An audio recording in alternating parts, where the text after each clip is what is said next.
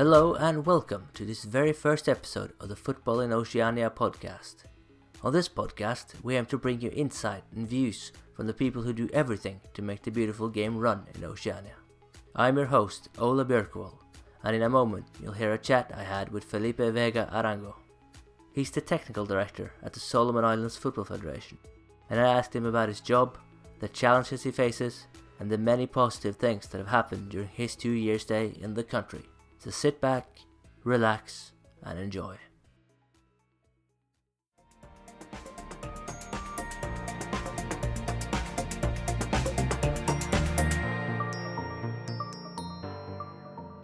How did you get the job in the Solomon Islands in the first place? Uh, well, uh, I work for Spanish La Liga, and uh, La Liga has an international uh, projects uh, to develop football in different countries of the world. They have around 300 coaches all over the world. And one of the projects that they have was uh, developing football in the Solomon Islands. So uh, I was working for Sporting de Gijón and I work with La Liga in some projects and they offered me to come here to be the technical director. So I came two years ago and not too sure after arrive, uh, the president asked me to coach the senior national team for the final matches of the World Cup qualifying for Russia. What was that like coaching that team? Did you have a lot of time to prepare? Uh, well, it was tough because my main objective is to develop football in the country, so I couldn't stop my duties as a technical director. You have to develop education, you have to develop competitions, you have to develop a lot of things. So I didn't have too much time and also it's completely different of the European level. Uh, all the players are amateurs, so you have to adjust to their works and to their life because a lot of them work in construction. So after working in construction all day, they are coming to practice and maybe they are extremely tired. So the practice that you have to do, that you want to do, actually is not good that day because you have seven players that are extremely tired after 10 hours working in a construction site. So uh, it was extremely time consuming, it was tough, but it's really good experience. So what are your day-to-day tasks in the job that you do?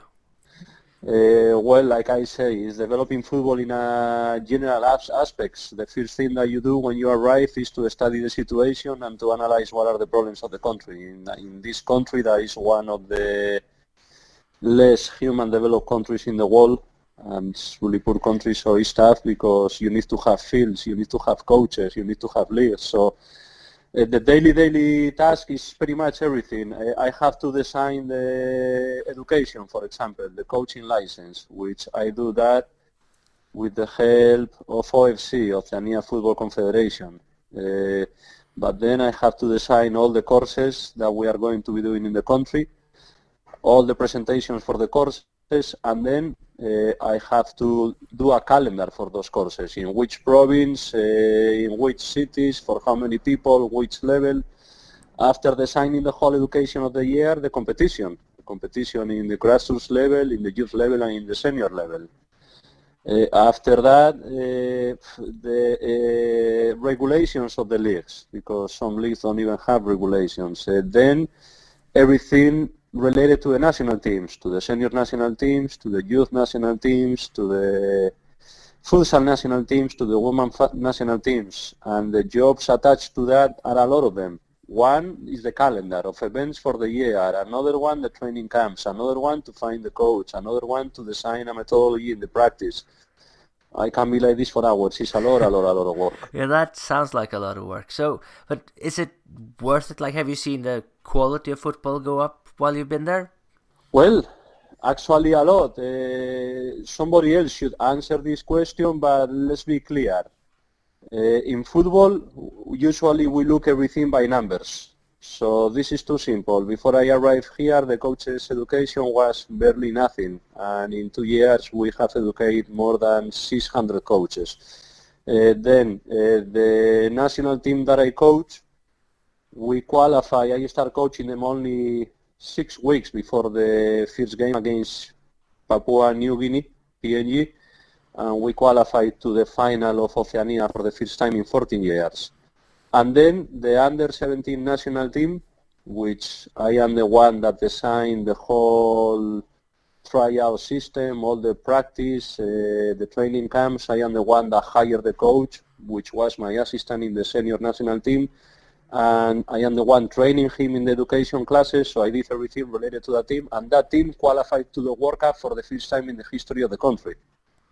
So then we went to the Pacific mini games and we got a medal and the women did really well as well. So if you look by the numbers, eh, these two years have been really successful.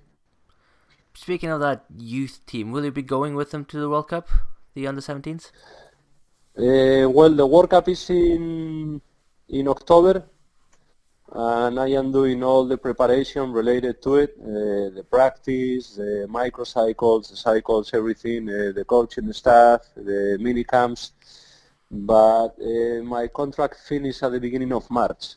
And oh. at this moment, I don't. Uh, yeah, so I've been here two years, and my contract finished at the beginning of March. Here in the federation, they want me to stay, of course. But like I say, I work for Spanish La Liga, and Spanish La Liga needs to take a look at the project and, and other projects because there are other places that they want me to work. So we'll see what happens. I will know soon. Would you like to stay personally, or would you like to go somewhere else and start again? Uh, well, to be honest with you, uh, I think two years here is, is, is enough. It's tough to live here. It's a country that is extremely isolated for the rest of the world.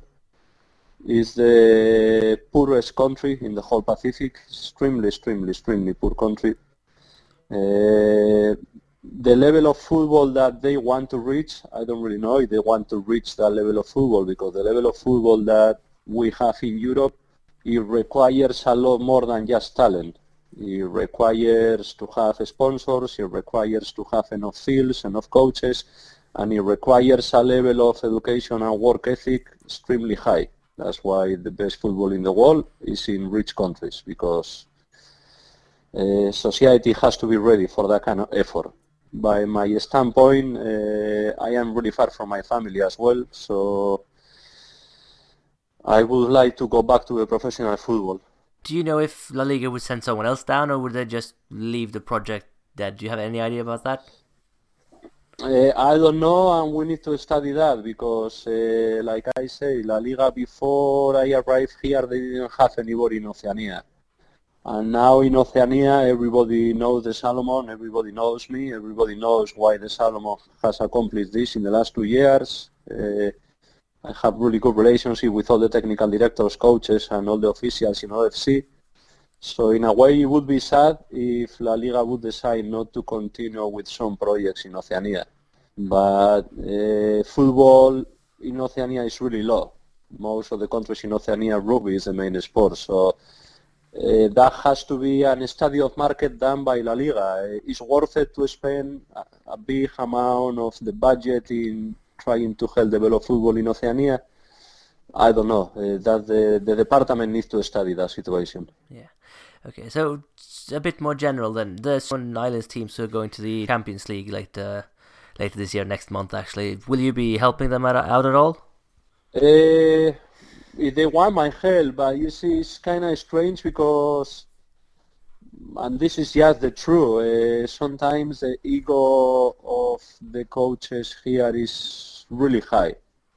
Uh, these coaches, not even one coach in the country has a professional license. Uh, are amateur coaches with amateur license, but some of them uh, they should be a little bit more humble in their jobs and in their tasks. Uh, I offer my help many times. Uh, there is one that sometimes wants to know things and there is other that doesn't want to know anything. So I don't really have too much to do with senior clubs for the O-League, to be honest with you. They asked me the other day if they can use the field of the academy. I say yes. I am here to help them. But I think the most important thing for me is to in, in youth and in grassroots football because that's the future of the game. And in this country, 60% of the population are children and they are really talented with the ball. So it would be really, really sad if they don't have a decent competition to play with decent coaches. Speaking of talent with the ball, uh, Rafael Lea'i, do you have any updates on him? I heard he might be going to New Zealand for a scholarship of some kind. Is there anything new there? Yeah, yeah. Yeah, he's going, well, I am the person helping him with that, so you see, that's another one of my tasks. Uh, for example, after the championship, a lot of people contact the, the technical department, which is myself, and uh, he got a lot of offers, but some of those offers are not actually legal because he is underage, so he cannot be signed at no professional club. All the offers have to come through education. That's the FIFA rule. So Scots College in New Zealand offered him a really nice package, extremely nice package actually, and he's taking it. I mean, I know a lot of kids in Europe that would love a package like that to go to study one of the best institutions in New Zealand. He has learning English, the level of education, uh, practicing in good facilities. I think for him it's wonderful. So has he gone or will he go soon? Do you know any dates? Uh, well, he should go by the end of this month. At the end of this month, beginning of February. Now everything depends of how long the Department of Immigration of New Zealand uh, takes to uh, give us his visa to travel. Uh, the scholarship is there. Uh, they are in the process with all the paperwork, and uh, whenever the Department of Immigration say that he can go, he will be flying.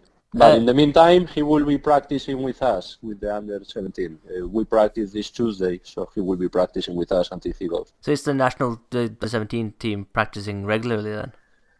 Uh, we were practicing before the Christmas period. Then here in Christmas, a lot of people travel back to the village, and now they are back. So this Tuesday we start practicing again, and uh, we will be practicing uh, this week four days because we have to look at other players. And then when they start school, uh, we practice two or three days a week, and then we have mini camps. So until they leave, uh, because Leon is a defender of the team, that is a wonderful player, and Leon is going with Rafael to the same institution. So yeah, we have three players for the national team that got scholarships to go to New Zealand. So that's wonderful because in a country that the education system doesn't work extremely, doesn't work well actually, because sometimes the teachers don't even go to school.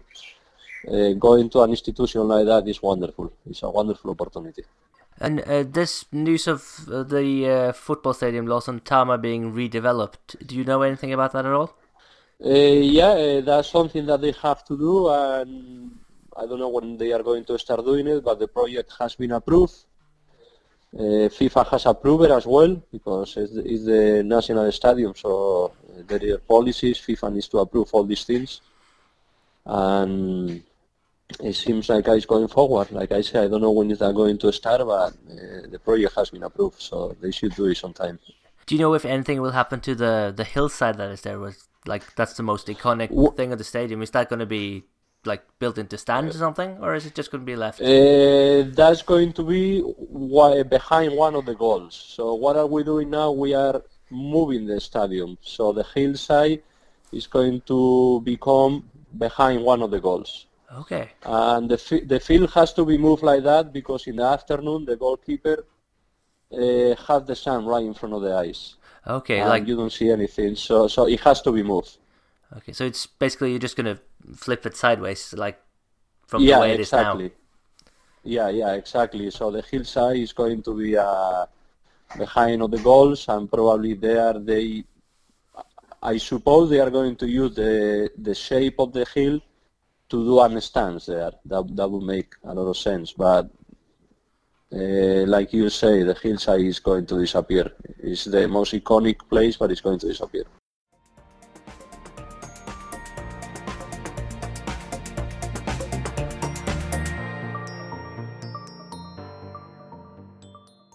That was my chat with Felipe Vega Arango, the technical director at the Solomon Islands Football Federation.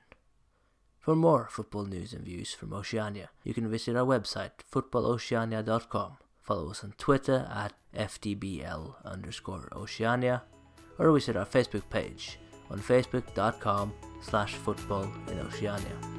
Until next time, goodbye.